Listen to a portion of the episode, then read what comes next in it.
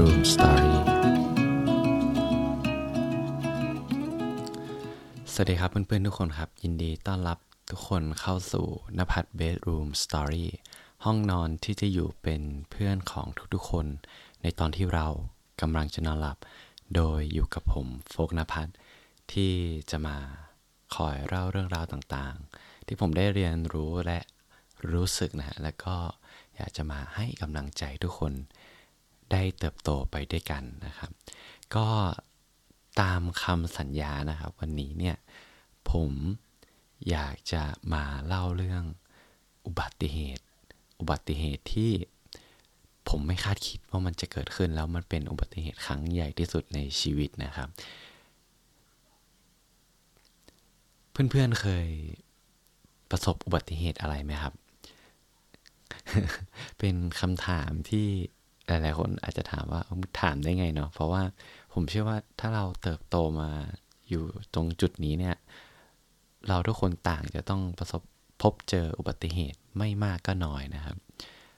ผมก็เป็นหนึ่งในนั้นนะฮะเพราะว่าตั้งแต่เกิดมาเนี่ยคือเราเคยรถชนแค่ครั้งเดียวมั้งตอนเป็นเด็กละแบบฝึกขี่มอไซค์เงี้ยแล้วก็ แล้วก็เร่งผิดไปหน่อยเงี้ยครับ แล้วก็ล้มไปเลย แล้วก็มีตอนที่ไปเล่นแบดกับพี่ที่รีบ คือเหมือนกับพี่หลอกครับว่าเหมือนมันมีผีอยู่ในป่าเพราะว่าเราไปตีแบดกันในป่า เพราะว่ามันมันจะมีที่โล่งกว้างเป็นที่ดินข้างบ้านเนี่ย แล้วผมก็รีบวิ่งจน จนข้อเท้าของผมครับ มันไปโดนสังกะสีแล้วมันแบบมันต้องเย็บอะตอนนั้นตอนน่าอายุสิบสองมั้งสิบเอ็ดประมาณนี้แหละ แล้วก็ร้องไห้ใหญ่ มันเป็นความ รู้สึกที่เจ็บปวดมากๆนะครับ คือถ้าผมเทียบกับใครหลาย ๆ คนเนี่ยมันก็อาจจะน้อยกว่านะครับใครหลาย ๆ คนเยอะแหละ แต่เราก็ไม่คิดนะว่าเฮ้ยมันมันจะเกิดขึ้นกับเราอะในสิ่งที่แบบมันหนักอะคือเรื่องมันมีอยู่ว่านะฮะคือผมอะออกจาก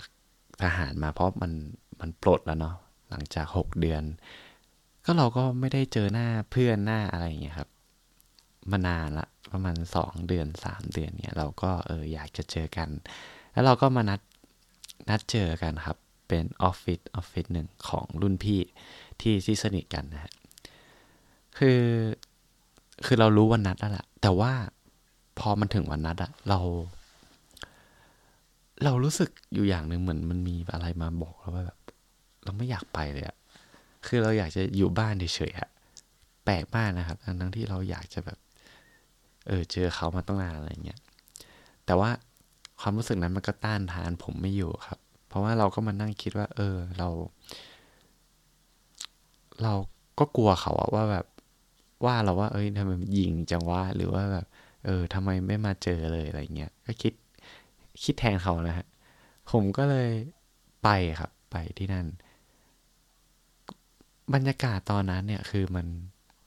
เหมือนในทุกๆ ครั้งที่เราได้มาเจอกันนะเราก็มานั่งพูดคุยกัน นั่งกินข้าวนั่งหัวเราะกันอะไรเงี้ยเป็นเรื่องปกติมากๆครับ แล้วผ่านไปสักหนึ่งชั่วโมงอะ่ะมันมีเหตุการณ์ที่เกิดขึ้นก็คือ ตอนนั้นนะผมอยากจะเข้าห้องน้ำมากๆเลย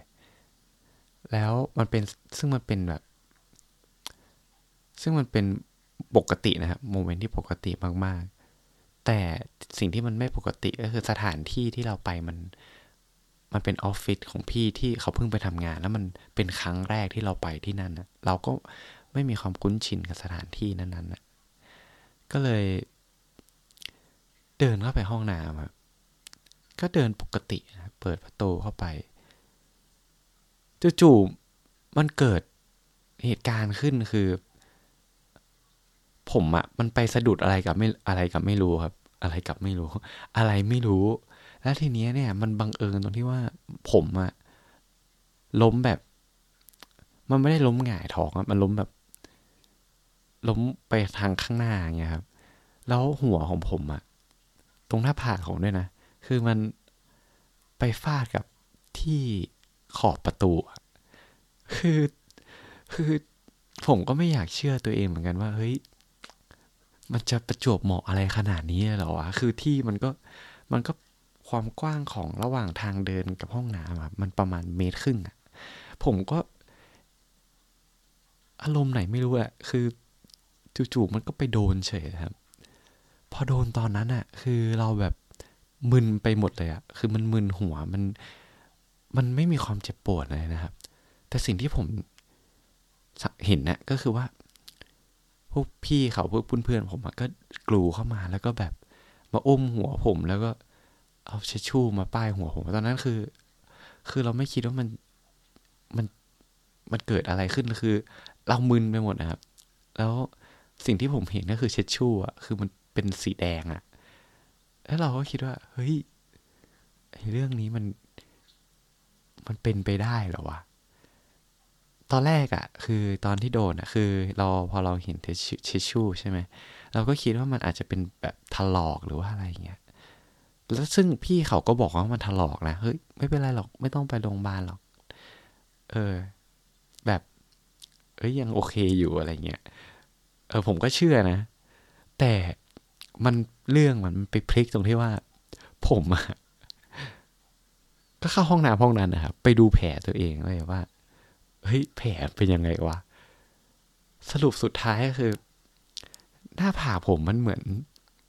แฮร์รี่พอตเตอร์เลยครับ คือ แต่ว่ามันเป็นเวอร์ชั่น เวอร์ชั่นประเทศไทยนะ คือมันแบบ มันอยู่แล้วกลางๆ หน้าผาก แล้วมันเป็นเส้นยาวประมาณหกถึงเจ็ดเซนได้มั้ง คือมันโดนไปทั้งแถบเลยครับ แล้วสิ่งที่ผมเห็นคือ มันไม่ใช่แผลถลอกอะ่ะคือมันต้องเย็บอะ่ะคือเราเห็นเรายังรู้เลยอะ แล้วตอนนั้นเราคิดว่าแบบสิ่งแรกที่คิดนะคือ เฮ้ย สวยสุดๆอะ่ะคือมัน คือเราได้กลายเป็นแฮร์รี่พอตเตอร์จริง ๆ แน่เลยอย่างเงี้ยเหมือนเพื่อนเขาล้อกันเงี้ยคือคือเขาพูดเล่นแหละ แต่ว่าเขาก็ เราก็มาคิดไงแล้วก็เอ้ย แต่ก็แบบใจดีสู้เสือนะก็บอกเอ้ยเราต้องรีบไปเย็บอะไม่เย็บนี่มันอาจจะอันตรายอะไรเงี้ยก็ไปเย็บ แผลกัน โอ้โหโอลหมานมากเลยครับวันนั้นคือ ตอนนั้นนะคือเราไม่ได้คิดอะไรที่มันเป็นเชิงปรัชญาหรือแบบ คิดถึงชีวิตอะไรนะคือตอนนั้นคิดแค่ว่า หัวเราอะเออมันมันจะเป็นอะไรหรือเปล่าเลย เป็นเป็นห่วงตัวเองนะครับ พอเย็บอะไรเสร็จแล้วได้นั่งนั่งนั่งบนเตียงตอนเย็บอะตอนที่หมอกำลังเย็บอยู่อะ คือมันเป็นช่วงเวลาที่หมอฉีดยาชาแล้วเราต้องนั่งรอใช่ไหมผมก็มานั่งนึกว่าแบบ เฮ้ย เราโคตรโชคดีเลยนะเว้ย คือ คือเราเฉียดกับกับเขาเรียกว่าอะไร ผมว่าไม่อยากพูดว่าตัวเองนะแต่แบบเฉียดกับความเป็นความตายมากๆเลยคือ ลองคิดดูถ้าผมสะดุดแล้วผมไปตกที่นี่มันสูงกว่านั้นอะ คือผมไม่คิดเลยว่าแบบผมจะสามารถมาแบบพูดพอดแคสต์ให้กับเล่าเรื่องให้กับเพื่อนๆได้ฟังกันอีกหรือเปล่า คือมันเป็นความรู้สึกที่ ที่ต้องบอกว่าเราไม่คาดคิดอะว่า เส้นของของความเป็นความตายอะมันมาโดยที่เราไม่รู้ตัวเลยจริง ๆ แล้วก็ ต้องโทษตัวเองด้วยมั้ง คือมันเป็นความสะเพร่าของผมที่เราก็ไม่ได้แบบมีมีการสังเกตมากพอในที่ที่เราจะเดินอะไรเงี้ย คือแล้วมันทำให้ผมได้ได้เรียนรู้อยู่หนึ่งอย่างคือ ไม่ว่าใครก็ตามหรือว่าผมเงี้ยเราต่างคิดว่า ความตายเป็นเรื่องไกลตัว บางทีเราลืมมันไปเลยนะว่า ชีวิตนี้เราต้องตายอะ่ะ คือ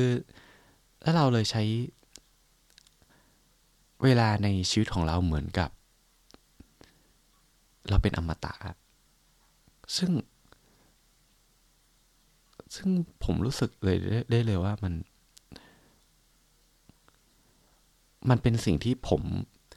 เผชิญอยู่ในทุกๆวันนะว่าแบบเราเราเราใช้ชีวิตเหมือนกับ เออเรา ไม่มีวันตายจริง ๆ เพราะว่าเราใช้เสียเวลาไปกับเรื่องที่มันไม่ได้ส่งผลประโยชน์อะไรกับเราเลยอะไรเงี้ยอย่างเช่นการเลื่อนดูเฟซบุ๊กโดยที่เราก็ไม่รู้ว่าเราเลื่อนดูไปทำไมแต่เราเหมือนไม่มีอะไรทำอะไรเงี้ยหรือว่าการที่เรา เราใช้เวลาไปกับสิ่งที่เป็นความเพลิดเพลินเพียงชั่วครั้งชั่วคราวอะไรเงี้ยครับแล้วผมก็พอมาคิดว่า เอ้ยเราแบบ ในทุกๆวันเราใกล้ความตายมากแค่ไหน เราก็เริ่มมองคนแบบ รอบตัวที่เขาเสียชีวิตแบบกระทันหันอะไรเงี้ยอย่างเช่นแบบน้องข้างบ้านที่ผมเคยเล่าไปใน episode ก่อนๆหรือว่า อย่างเช่นเคสล่าสุดที่เป็นข่าวดังตอนนี้คือหมอกระต่ายใช่ไหมครับที่ข้ามทางม้าลายแล้วโดนรถชนคือ ผมเชื่อว่าตอนนั้นน่ะ เขาก็ไม่ได้คิดว่าว่า ว่ามันจะเกิดขึ้นกับเขา แล้วโอกาสที่จะเกิดขึ้นนะคุณลองคิดดู เราลองคิดดูนะว่าแบบ สมมุติถ้าคนขับรถคนนั้นเขา ก่อนที่เขาจะมาถึงตรงจุดนั้นเขาถ้าเขาเปลี่ยนความคิดว่า เออ เดี๋ยวเติมน้ำมันสักนิดนึงแล้วกัน หรือว่าแบบ เอ้ย เดี๋ยวแวะเซเว่นหน่อยอะไรเงี้ย ผมว่าจังหวะมันจะแบบ มันจะมันจะคาดเคลื่อนกันนะครับมันจะไม่เกิดเรื่องนี้ขึ้นเลย หรือว่าถ้า หมอกระต่ายอาจจะแบบ เออหยุดรอฟังดูมือถือสักนิดหนึ่งแบบระหว่างแบบ ผมพูดยังไงเดียอาจจะแบบเกิดอะไรบางอย่างอะไรเงี้ยที่ทำให้หยุดไปสักห้าวิอะไรเงี้ยเรื่องมันก็ไม่เกิดขึ้น แต่ว่าสุดท้ายมันก็เกิดขึ้น และนั่นมันอาจจะ จะบอกได้เลยว่ามันมันเกลียว มันเกลียว พูดไม่ชัดคือนั่นนั่นมันมันคือเป็นเครื่องที่บอกบอกว่า บางครั้งบางบางทีในอนาคตอะ คนคนนั้นมันอาจจะเป็นเราก็ได้นะ คือเราไม่มีวันรู้เลยว่าเรา เราจะไปจากโลกนี้เมื่อไหร่จริงๆครับ เพราะฉะนั้นพอผมมาคิดอย่างเงี้ย คิดคิด คิดแล้วก็ไต่ตองดูดีๆเราก็ไม่อยากจะแบบพลาดโอกาสที่มันมาข้างหน้าเราต่อไปเลยอะถึงแม้ว่าเราจะกลัวแค่ไหนก็ตาม แต่ว่า ถ้ามันมีโอกาสที่ที่เราอยากจะได้แล้วก็อยากจะทำมันนะผมว่าเราต้องไขว่คว้ามัน ถึงแม้ว่า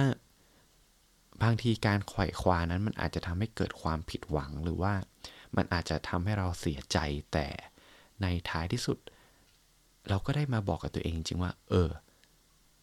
ไอสิ่งที่เราอยากทำอะเราได้ลองทำนะเหมือนกับเรื่องเมื่อวานที่ผมเล่าเกี่ยวกับการ ขอ statement ของป้าผมที่เขา reject ไปอะไรเงี้ยแต่อย่างน้อยผมก็ไม่เสียใจที่ผมได้ทำมันนะ เพราะว่าผมได้ลองละ แล้วก็คิดว่า แล้วก็ยอมรับผลที่ตามมาได้ครับหรือว่าจะเป็นเรื่องของ การที่เราบอกรักคนที่เราสามารถบอกได้หรือว่า บอกชอบคนที่เราชอบอะไรเงี้ย คือ คือเวลาไหนที่ที่พร้อมที่สุดอะมันก็คือเวลาที่ตอนนี้แหละ ที่เราได้เผชิญหน้ากับกับมันอะแล้วเพราะเราไม่รู้จริง ๆ ว่า ท้ายที่สุดในวันพรุ่งนี้หรือว่าในหนึ่งเดือนข้างหน้าหรือหนึ่งปีต่อไปอะเรายังจะมีลมหายใจอยู่บนโลกนี้อีกหรือเปล่า คือมันเป็นสิ่งที่ เหนือการควบคุมของเราจริง ๆนะครับ เรื่องอุบัติเหตุหรือว่าเรื่องอะไรก็ตามอะ่ะเพราะฉะนั้นผมก็เลยบอกตัวเอง แล้วก็อยากจะแชร์กับเพื่อนๆว่า เฮ้ย ถ้าเราอยากจะทำอะไรอะ่ะ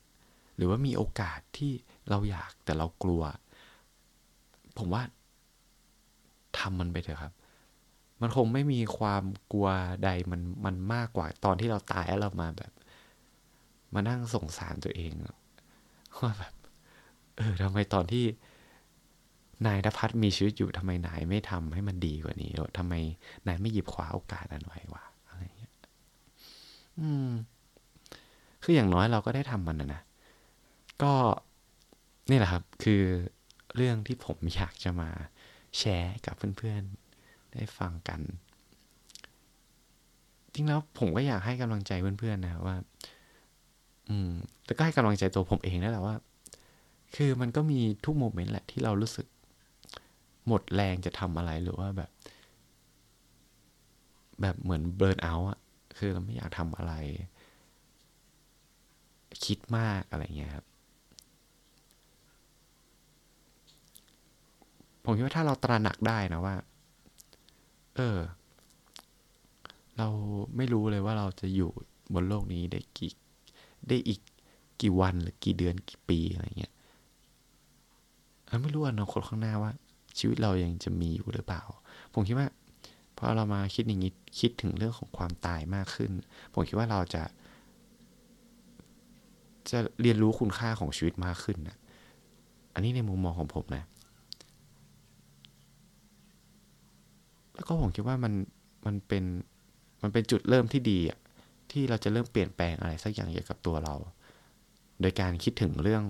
ความตาย ผมว่ามันมันไม่ใช่สิ่งที่น่ากลัวที่จะคิดถึงมันนะแต่ผมว่ามันเป็นสิ่งที่ล้ำค่ามากด้วยซ้ำนะ ที่เราตระหนักรู้ว่า เออ วันใดวันหนึ่งเราต้องตายนะ แล้วมันทำให้เราซาบซึ้งกับชีวิตในตอนเนี้ยมากขึ้นกว่าเดิมแน่นอน ผมเชื่อว่าอย่างนั้นนะครับ ก็เอาละเสริมไปซะยาวเลยนะครับ ก็เดี๋ยวเรามาเจอกันใหม่ในวันพรุ่งนี้นะเพราะว่าผมตั้งเป้าว่า ผมจะอัดพอดแคสต์นี้ให้ได้ทุกวันเหมือนเมื่อก่อนให้ได้นะ แล้วก็อยากจะมาแชร์เรื่องราวแล้วก็ให้กำลังใจเพื่อนๆในทุกๆวันเลย แล้วก็อยากจะมาเป็น พื่อนที่มาคอยพูดคุยแล้วก็นอนอยู่ข้างๆตอนที่เพื่อนเนี่ยกำลังจะนอนหลับกันนะครับ ก็วันนี้ผมโฟกนภัทต้องขอลาเพื่อนๆไปก่อน อยากให้เพื่อนๆนอนหลับฝันดี ไม่ต้องคิดอะไรมากนะครับ วันนี้เราเหนื่อยมาทั้งวันละพักผ่อนให้เต็มที่ แล้วเรามาเจอกันใหม่ในวันพรุ่งนี้สำหรับคืนนี้ลาติสวัสดิ์ครับ บ๊ายบาย